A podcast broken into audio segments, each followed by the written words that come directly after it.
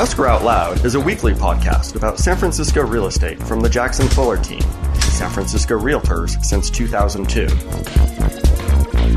Show notes with links are at jacksonfuller.com. Well, that's a wrap. To what? The year.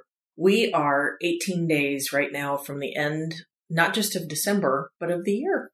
What'd you do with your uh, 2017 stuff? exactly. Uh, it feels like it just started yesterday. So, uh, from a real estate standpoint, uh, what were your highlights? From a real estate standpoint, I would definitely say that the highlight was starting a brokerage. It's, every year in real estate, we do business planning. I would like to point out that when we were doing business planning last year, that was not on the roadmap for this year. It really wasn't. That was not on the to-do list. You're awesome. Just like fist bump. It's uh, it's been a wild and crazy ride. Um, our clients have been great. Uh, it's it's been it's been solid. It's been eye opening, crazy, intense. Um, but it was not kind of what we were planning on doing, but it's uh it's what we ended up doing. And uh and I'm I'm glad we did it. How about you? I am too. I'm for leaving leaving Zephyr where we were. That was really hard. It was uh, terribly hard. Not gonna lie. Uh but it's letting us do things it's yeah it's yes. Um, and it's not so much that it's letting us yes it's letting us do things that we've wanted to do on the on the back end but we've been able to do some things for clients that we i know we couldn't have done as well. So well, nothing illegal or anything. No not not nothing illegal at all my goodness. Um, it just gives us more flexibility. it's just given us a whole lot more flexibility in how we can structure things does that make sense? Is that is it that does. a fair summary? Mm-hmm. Uh, how we can structure things in a legal way. Do I need to put that that big old asterisk? Asterisk. Um, so let's see. I got to go. We both got to go to some pretty cool high places this year. Yeah. Yeah, we went to the top of uh, 181. We went Fremont. to the top of 181 Fremont, like out on the roof. That was yeah, like out on like the spiky crowny part like that was whoa, crazy. That was crazy. And uh, that one was, of course, in the exterior construction elevator. So not only so Matt was yeah that was uncomfortable. It's uh, it's hilarious. I don't know if it's hilarious. Do a podcast about how you don't like elevators, and suddenly you're spending a lot of time in elevators. Well, and then we also got to the top floor of Salesforce Tower. Right. We got to the 61st floor of Salesforce Tower, which looks down on the 70th floor of 181 Fremont. It does. Because um, they, um, they were, uh, the upper floors were aspirationally numbered at 181 Fremont. How's that? that's um, a very nice way of saying that they did did something that's actually pretty common in commercial buildings where the um, so the first two thirds of 181 Fremont is commercial. It's been rented by, out by Facebook, and that's the first. I think it's 39 floors, and right, yes. and and then above that is the amenities level for the residents, and then the um, residential units start above that. And you sort of lose 12 or 13 stories there. And they go from, call it 39 to 51, I think. Right. Because the well, amenity floor is 54, I thought. I don't know. Um, 51. I don't remember. So it, it is pretty common in in uh, in commercial buildings that the numbers are non-contiguous, non-contiguous, or um, like you know you have your your lobby and then the first floor. Oh, podcasting with puppies. Right. Um, the first level right above the lobby might be like the 14th floor. Right. Just cause.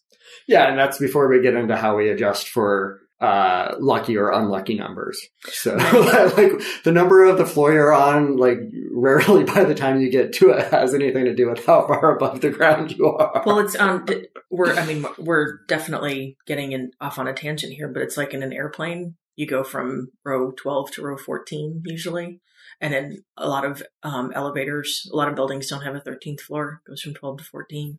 Right. I mean, like I, we have photo galleries of this. I, I love these, you know, kind of like random collections, but like really on the airplane, come on, folks if the 13th row has a problem, I'm pretty sure the folks in row 12 and row 14 are having a bad day too. Pretty much. Just, just a guess.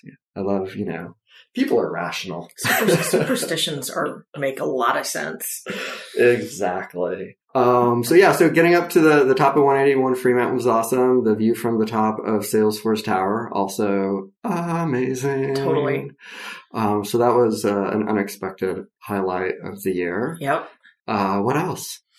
Um, well, I mean, there's just been so many things, both business and personal. It's just been a, a pretty wild ride of a year. And, um, I mean, obviously the, the highlight of the business side was the new brokerage and Ryan and Omar are fab- Rocking it. Yep. They're doing, Fabulous. they're doing great. It's awesome. Um, you've been president of the Association of Realtors. Thank the baby Jesus that that's almost done. So 23 days and counting. Not that anyone's counting. Not that anyone's counting That's been an interesting experience. in a good way. Uh, yeah, in a very good way. You know, it's, um, I could speak about it in vague gener- generalities for days, but just like anything else, it's kind of what you make it, of it, um, I think. And it is an incredible opportunity. Uh, I kind of like to equate it to getting a, like a master's in real estate kind of on the job. Um, I've had the chance to attend uh, a ton of national conferences, uh, meet uh, just a lot of great, thoughtful, interesting uh, folks that are doing good things. And it's it's been you know I'm I'm still working a bunch on on projects and particularly around MLS uh, and some other stuff. Um, you know, so it's, uh, I, I think been a fair trade for both sides. um, but I'm also, I am so ready to, to pass the baton on and let our incoming president, Kevin Birmingham, and his leadership team with, uh, President-elect Nina DeSange do great things, which they will. They will. They're both fantastic. And you'll do great things. You're chairing standard forms. I am. So no typos. Let it be written. Um, yeah, and I'm I'm so excited. Brokerage, Jackson Fuller Real Estate. Yeah. yeah, yeah. Woohoo. Woohoo! Um, what's been the most unexpected part of starting a brokerage? Ooh, I'm not prepared for that. That's why it's a good one. Um, I can't think of anything. No, you can. like nothing has been surprising at all. Like it's like it's rolled the way you thought, which is awesome if it has. I'm just curious. What? do- What? You say something.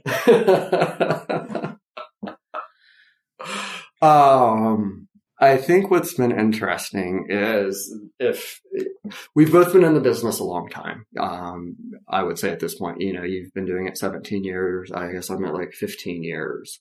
Um, which is crazy when you think about it. I don't We're think like, yes, yes, we are experienced and wise is, I believe, the preferred marketing, um, spin for that one.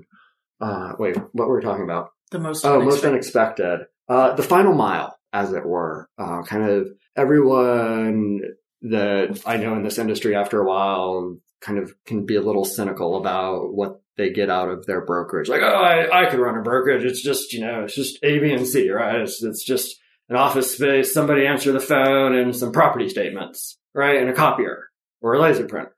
And maybe it is just those things and they're a simple list. But when you need like the printer to print out like double-sided color statements an hour ago, um, it's like that final mile. And it, you know, it's, it all sounds really easy. Uh, but you know, the, the dance of bringing it all together at the right time, at the right place, you know, for a cost that's reasonable, that's the interesting part of it all. So it's making the trains run on time. Um, yeah, I don't know. It sounds less special when you say it that way. Well, no, I mean it is one of um like signs, right? I mean, I, I think of, of the amount of, of work that went into that.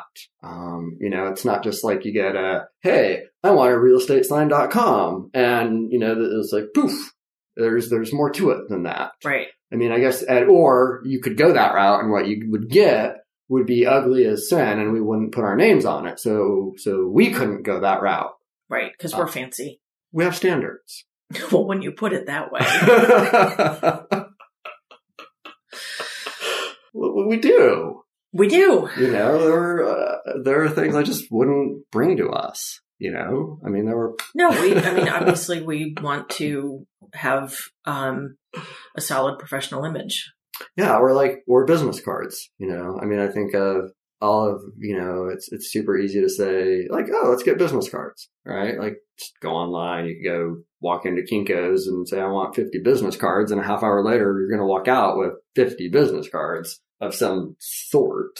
You know, whether they're your brand identity. I mean, right? Suddenly, suddenly you're down the business card wormhole and, and you could spend, we could spend like years. There's an almost infinite number of textures and, and things upon which you can have a business card printed and, and an infinite number of, of shapes and, you know, colors and how many colors and, and double sided and, but it's like you just need a business card, right? Well, and I mean, once we so we we do, we're doing all of this once, right? And the next time when we need business card the right. business card supply round two, it's going to be simple. Exactly. There's the there's the element of scale, which is you have to build it correctly the first time, and if you build it correctly the first time, you get to reuse it at a, a much less you know resource intensive the, the the second route. Right. Um, but it's hard to remember that when you're just doing it, right? It's like, oh my God, will this be like this for every time we need business cards? You're squeaking. yeah, business card. that, but so, so that would be an example. Just, you know, the, the final, final mile on all of the pieces at the right time. Mm-hmm. Yeah. So, but yeah, we're doing it. We are. And I, um, like you said, it was an extremely difficult decision to leave Zephyr. It was our home and our family for a long time. A long time. And we, we, we left, we left, but we love them and we, uh, we got a great foundation there. Yeah. So that's what happened in uh, in 2017. I'm not even gonna say like, what do you think is gonna happen next year? I just I don't yeah, ask me. I'm not at. I'm not going to ask. My crystal ball's in the shop. It always. I actually was at Papyrus the other day, and a guy came in and he said, "My crystal ball has a scratch on it," and he he wasn't being ironic or like he had sarcastic. He, he had bought this huge snow globe, and he pulled it out, and he said, "There's a scratch on my crystal ball," and I was just like, "I don't even know what to do with this."